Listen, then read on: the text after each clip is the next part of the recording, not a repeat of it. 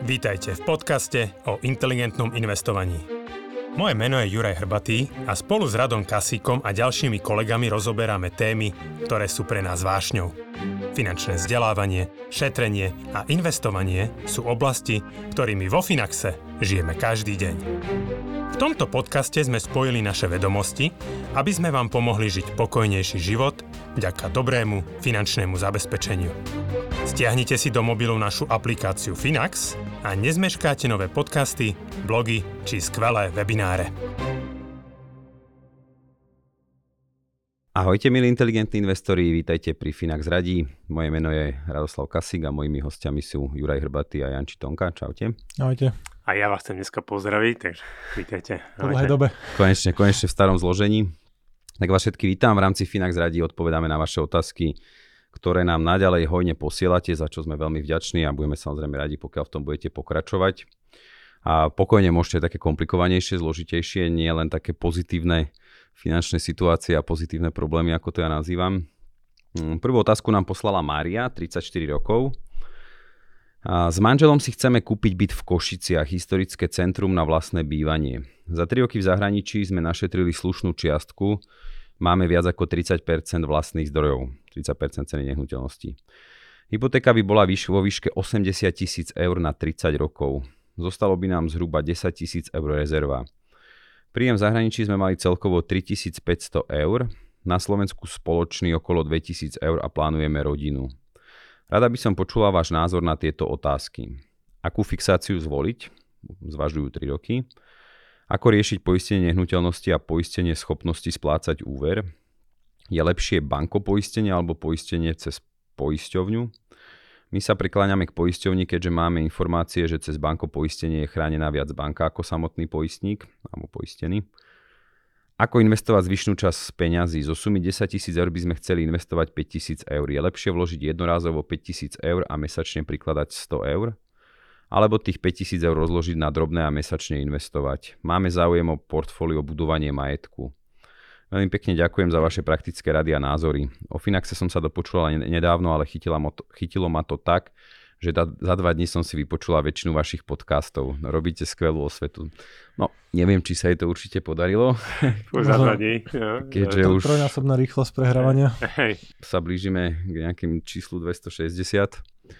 Takže neviem, či sa to dá času zvládnuť. No, no myslím, že tá prvá otázka, druhá je skôr na teba, Janči. Čiže akú fixáciu dnes odporúčaš a ako riešiť poistenie? Uh-huh. A k tej fixácii tým, že dneska v zásade skoro nie sú rozdiely medzi cenou trojročnej fixácie a 5-ročnej fixácie, tak uh, akože ja som dlhodobo preferoval skôr tie kratšie fixy. Samozrejme teraz má to taký rok až dva uh, dobehne na väčšine hypoték a že vlastne tie sadzby pekne rastú, ale tak dneska už tie sadzby sú vysoké a už asi to najhoršie máme za sebou, už tých zvýšení asi nebude veľa, ak vôbec nejaké. Takže keď sa na to pozriem dneska, tá trojročná fixácia a 5 je v mnohých bankách nacenená takmer rovnako, alebo je desatinka rozdiel a niekedy dokonca v niektorých bankách tá trojročná fixácia je mierne drahšia ako 5-ročná. Čiže pokiaľ cena trojročných peniazí je rovnaká ako 5-ročných, tak ja by som v tomto prípade zvolil radšej ten 5-ročný fix s tým, že pokiaľ tie úrokové sadzby budú klesať, povedzme, dajme tomu v budúcom roku optimisticky a pôjdu trošku nižšie, možno na 3,5, 3 alebo pod 3%, tak vždy je možné dohodnúť sa nejako s tou bankou, nejako vyjednávať, nejako tú hypotéku, ani nie, že refinancovať do inej banky lacnejšie, ale možno pohroziť odchodom ku konkurencii, ten konkurenčný boj sa určite znovu nakopne a vyjednať si nejaký reštart hypotéky v tej banke, čiže ja som si takto vlastne vo VUBčke, viackrát som to myslím v minulosti spomínal, znižoval sadzbu v tom procese klesania úrokových sadzieb postupne z nejakých, myslím, že to bolo 2,3, 2,5 až na nejakých 1, niečo percenta. Čiže zobral by som 5-ročný fix, lebo stojí rovnako. A pokiaľ by nejaká banka mala výrazne lepšiu ponuku, dá sa prejsť. V minulosti sme tu mali aj preplatenie nákladov za na, vlastne na to refinancovanie vo výške toho 1% z toho zostatku istiny. Čiže akože, takto by som sa rozhodoval skôr pre ten 5-ročný fix dneska. Dobre, ja s tebou súhlasím. Ja som bol dokonca taký prekvapený, že si tak začal, som mal pocit, že sa budeš... Ten úvod ma navádzal k tomu, že povieš jednoročný a potom, že 5 Hej. Ako keby stal trojročný 3% a 5-ročný, ja neviem, 4,5, tak jasné, akože z môjho pohľadu jednoduché. A dlhodobo aj akademická teória, aj všetky akože modely alebo odporúčania proste sú v prospech krátkej fixácie. Samozrejme, akože tí, čo chytili 10-ročný fix za 1% vyhrali, že to je, to je super, to je paráda.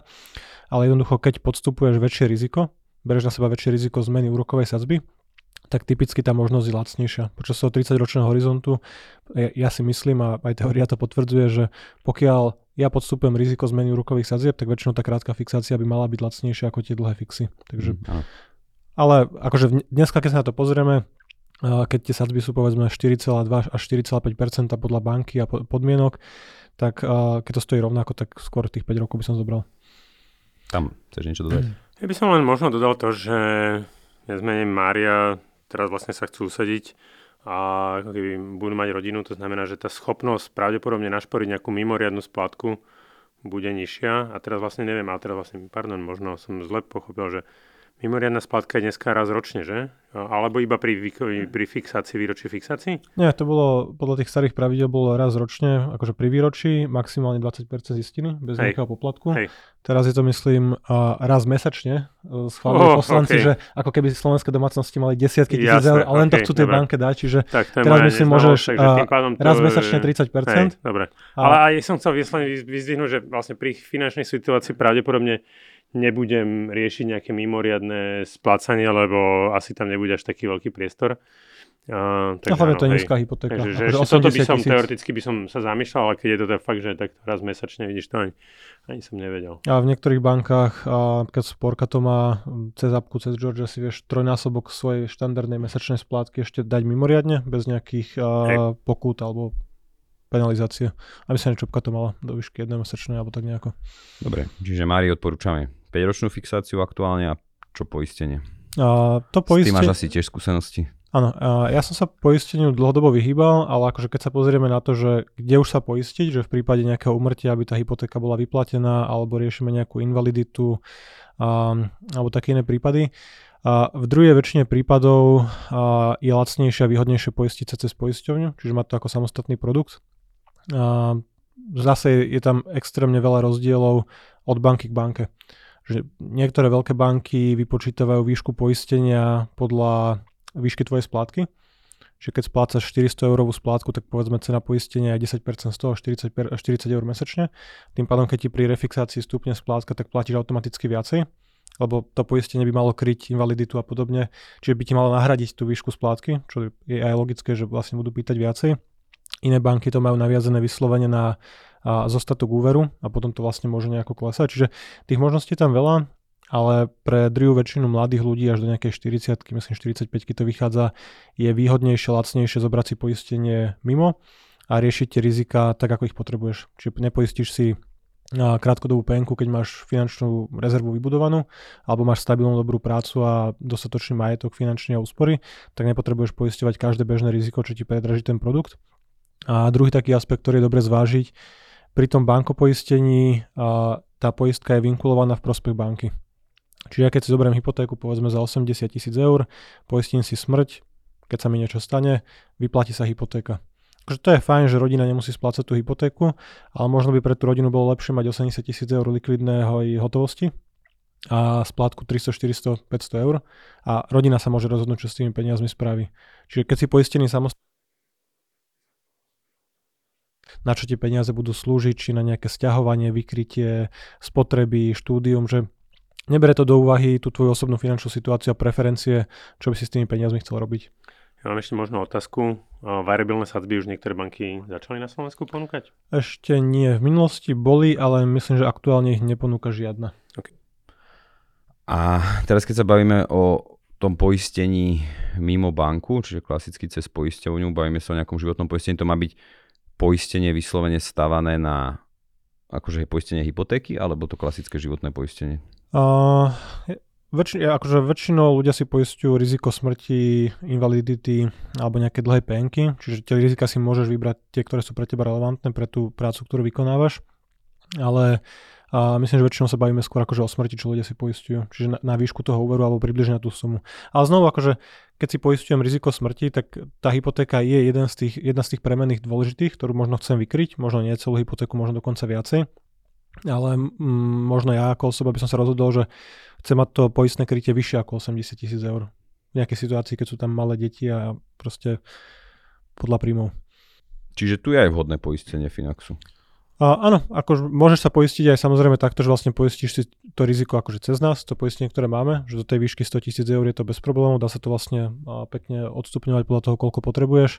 Vieš si k tomu vybrať, aké ďalšie pripoistenia, balíky chceš, čiže, ale vo väčšine prípadov je lepšie to proste oddeliť tie dva produkty. Tak ako IŽP, investičné životné poistenie, nebolo najlepší produkt, lepšie je investovať a poistiť sa zvlášť, tak aj to banko poistenie môže mať nejaké výhody, myslím, že do 100 tisíc eur nemusíš prechádzať zdravotným dotazníkom, čiže v niektorých okrajových prípadoch pre niekoho môže byť jednoduchšie prejsť tým procesom na pobočke, kde to trvá pár minút a poistia ťa hneď, ale väčšine, väčšine ľudí sa to oplatí rozdeliť. OK, tak upozorňujem Máriu, že nech si pozrite aj naše poistenie, keď sa teda chce stať klientkou, ak ešte nie je. Keď počúvala podcasty, asi zachytila, že t- také niečo máme. Hej, čo treba si plná tie ceny, asi s veľkou pravdepodobnosťou to vyjde výhodnejšie a hlavne presne ide o to, keď to hlavne to poistenie hľadá kvôli hypotéke, čiže je to na nejaký čas a pravdepodobne bude potrebovať byť poistená potom až, až do toho dôchodkového veku, takže určite odporúčam. No a čo so zvyšnou sumou peňazí? Je? Čiže hovoria, že ostane teda 10 tisíc eur, ktorú chcú viac menej nechať ako rezervu, s tým, že No, nebolo 5 000, to ako, 5 000... chcú budovať majetok. Hej, to znamená, že z 5000 okay, by budovať majetok. že je to rezerva. Za mňa, akože tých zvyšných 5000 ja, ja berem, že je tá finančná rezerva. Aj 5 bereme hej, rezervu a 5 investovať. Že, či ak, áno, alebo nie. ja som to tak akoby, že z toho, z tej Máry pochopil. To znamená, že v rámci toho budovania majetku Maria, ja by som tých 5000 investoval okamžite. Je to dlhodobo vždycky najv- najvýhodnejšia možnosť. Uh, áno, nevieme možno predikovať, aj ten dollar cost averaging má niečo do seba, ale proste štatisticky investovať to naraz je vždycky výhodnejšie. A myslím, že aj nejaké blogy sme k tomu napísali. A čo sa týka tej zvyšnej časti, ja ešte by som u vás zvažoval nad tým, že nenechal celých tých 5000 eur ležať v banke, ale možno, že nechal si v banke mesiac, možno maximálne mesiac a pol vašich nákladov. To znamená, že bavíme sa, že 2 až 3 tisíc eur by som si nechal v banke a, a zvyšné peniaze by som ešte investoval, to znamená zvyšných 2 až 3 tisíc eur na bystrý vklad, čo je vlastne náš krátkodobý produkt, ktorý dneska zarába 3,8%. Je škoda nehať tak veľa peňazí v banke, pokiaľ ich uh, nepotrebujete, môžete ich kedykoľvek vybrať. Takže ja osobne by som ešte uh, aj túto časť tej, tej kvázi finančnej rezervy rozdelil uh, a investoval nejakú malú časť do bystrého vkladu. Dobre, však ja potom hodíme aj nejaké tie linky a, do popisu videa, čo, čo sme tu spomínali, čiže áno, sú aj nejaké články, dokonca bol aj webinár, to pravidelné versus jednorázové investovanie. Hej. Môžeme nejaké linky k tomu bystrému vkladu. Ja, ja by som k tomu dal ešte vyčíslenie, lebo ma tak zaujalo, že aký veľký bude ten rozdiel že pri nejakom dlhodobom investovaní. A dobral som sa vlastne dva scenáre. Jedno je, že vlastne zainvestujeme teraz tých 5000 eur do dlhodobého portfólia, mať zbudovanie majetku, dôchodok, čokoľvek. Čiže bavíme sa o akciovom portfóliu a potom tam vlastne bolo nejaká stovka mesačne, ak sa dobre pozerám vlastne pri nejakom investovaní. Hej, a mesačne príklad stovku, čiže 5000 eur jednorazový, stovka mesačne, bereme v čistom výnos dlhodobého akciového portfólia 8%. Hej. Ten kon- koncový finálny majetok takto vybudovaný, pokiaľ by tá platba nebola navyšovaná, čo by mala byť, ale takto predpokladám, že Mária všetko vie, by bol nejakých 186 tisíc po tých 30 rokoch investovania. Nádhera. To je krásne. A druhý scenár je, že tých 5000 eur budem a, rozkladať, čiže nebudem investovať stovku mesačne, 1200 ročne, ale budem investovať prvé 4 roky 2400, vlastne stovku mesačne plus rozpustíš v priebehu dvoch rokov, Hej. čiže vlastne priemeruješ nákupy, čo môže byť výhodné, keby trhy klesali, ale vo väčšine prípadov, ako si povedal, to tak nie je. Čiže 4 roky vlastne investuješ 2400, potom zoberieš zarobených nejakých 10800 a investuješ to do akcií, znovu akože necháš to v tom portfóliu a potom už vlastne prihadzuješ stovku, čiže ďalších 26 rokov 1200 a vlastne ročne. A ten rozdiel je nejakých 10 tisíc menej. Čiže 186 pri tom 5000 jednorazovom na začiatku.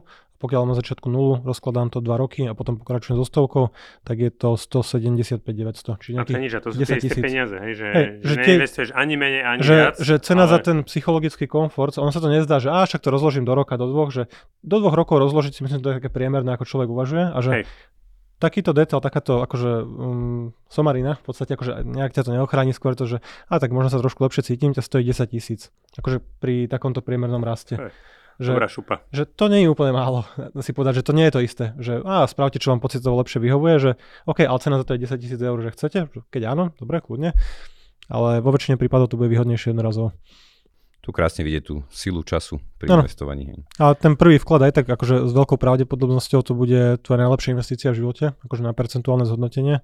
O 30 rokov si ani nespomenieš, že tam boli nejaké mesačné výkyvy alebo denné, alebo čo Hej. sa vtedy dialo a akú situáciu sme riešili v eurozóne v Amerike, že proste to bude historicky niečo, čo sa ti možno z 10 násobilo ten pôvodný vklad. Dobre, ďakujem. Mene Márie. Ďalšia otázka. Dobrý deň. Zaujíma ma pri bystrom vklade, či sa mi oplatí vložiť 3 až 4 tisíc eur, ak ich budem určite potrebovať po 4 mesiacoch. Mám rezervu, peňaženku aj dôchodok. Bystrý vklad by som potreboval na kariérnu zmenu. Nepredstavil sa nám dopytujúci. Takže čo, má bystrý vklad zmysel aj na 4 mesiace? Má, pri sume 3 až 4 tisíc eur e, sa bavíme, že koľko to bude. No. 1,1%, tretina roka. Uh, áno, čiže zarobí nejakých 30-40 eur. No, hej. povedzme 40 eur. Hej, akože asi Je to asi na ňom, hej, že, že, že, že či mu to za to stojí, hej. že netravil by A- som s tým veľa času, že, Áno, že hej. kľudne by som tam tie peniaze hodil, ale neprepočítaval by som to mesiac, Hej. že pri tom výnose bystrého vkladu čistom 3,3, tak, Tak v podstate to je vlastne za uh, tretinu roka to máš 1,1%, keď to trošku zjednoduším. Áno. Takže sa bavíme o 40 eurách pri 4 tisíckach. Akože áno, že niekoho to poteší, že hra, hrať sa s tými číslami, akože optimalizovať aj takéto krátke peniaze, že bude to fajn, ale asi to nezmení Hej, že veľmi. si predstaviť, že takého rada, čo ste tu mali minulé vo Finbote podcaste, hej, Hej, že, ten, že, ten, by, ten, ten mi to určite vložil, pozdravujeme, určite pozdravujem. Dobre, poďme ešte jednu. Pýta sa Andrej. Zdravím, chcel by som sa spýtať, či neplánujete v budúcnosti umožniť niečo podobné ako má Acorns.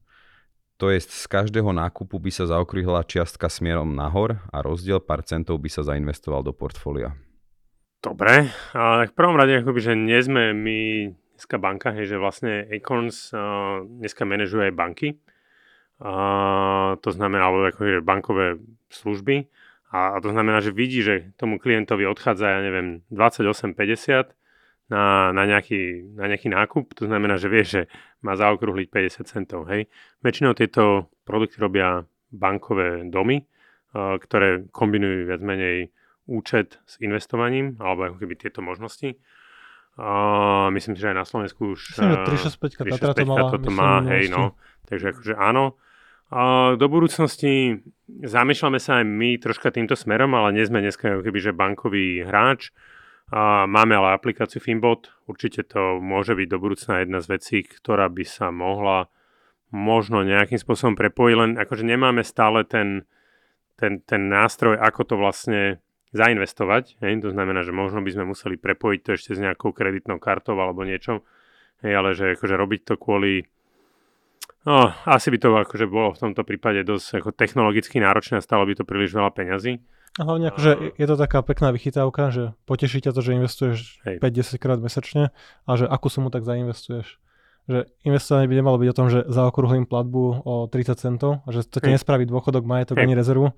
Že investovanie by malo byť na začiatku mesiaca alebo dvakrát, to je úplne teraz jedno, ale bavíme sa o 10, 15, 20% akože príjmu a že Hej. koľko takto nasporí, že Hej, dá ti že to to- ilúziu, je že, to- že niečo robíš, že máš taký pocit, že Áno. a veď každý, každou platbou vlastne investujem, ale že nie, spotreboval si 29 a investoval si euro. Že to nie, že my odporúčame skôr otočiť ten pomer, alebo že Hej. najprv investovať, potom míňať a trošku v iných sumách. Hej, že napríklad, že vedel by som si to predstaviť, že keby si to zaokruhoval nie na euro, ale na desiatky eur hore, hej? Na stovky. Hej. Na stovky. Hej. Alebo napríklad mne sa strašne páčil vlastne Nick Mag- Mag- Maggiuli, Maggiuli. a a vlastne Keep Buying, kde on hovorí, že, že on keď si chce kúpiť nejakú vec, hej, ktorá akože nie je ako jeho bežná, hej, tak on hovorí, že dvakrát toľko dá na investovanie. A vtedy si sakra rozmyslí, Či že- chceš nový že- iPhone. či, či chcem nový iPhone, lebo keď chcem nový iPhone, neviem, za, za 1000 eur, hej, tak akoby, že 2000 eur musí dať na investovanie, hej. Mm. A on vlastne týmto spôsobom sa nejakým spôsobom sám seba reguluje v tom, či ten nákup, ktorý chce spraviť, je naozaj nutný a potrebný. A až keď vlastne na to Ale má aspoň peniaze, nejakú zmysluplnú čiastku, že No. ne- nebavíme sa o 4 eurách. Dobre, dajme ešte jednu. Čaute Finaxáci. Čo by ste odporúčali pre investovanie zisku z vlastnej SRO?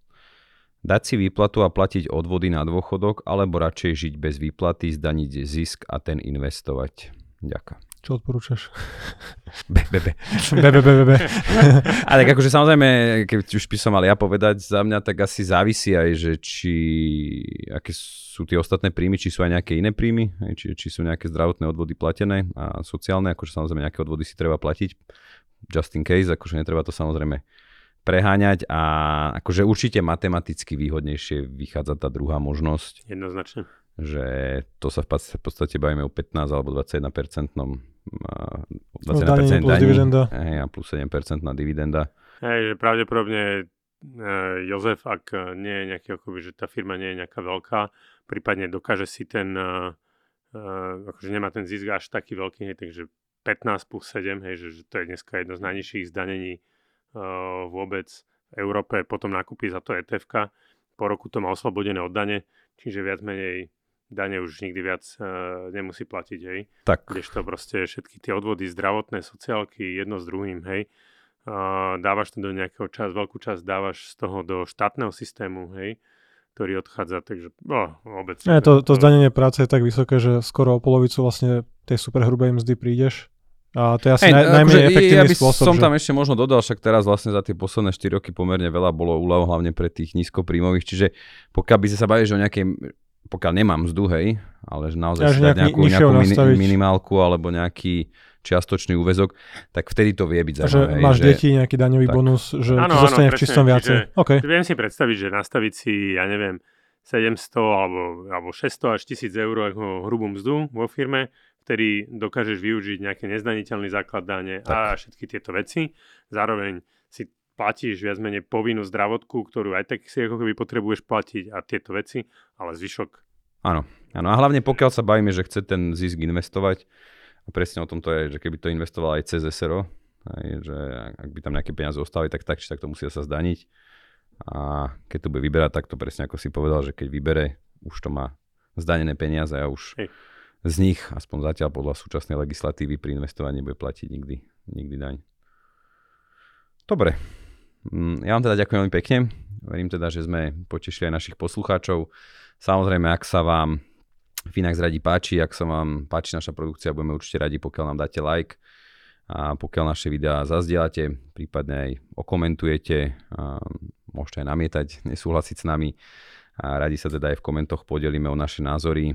Mm, ja teda ďakujem aj hosťom, ďakujem, že posielate otázky a teším sa do skorého počutia. Dovidenia, do počutia. Dovidenia, do počutia.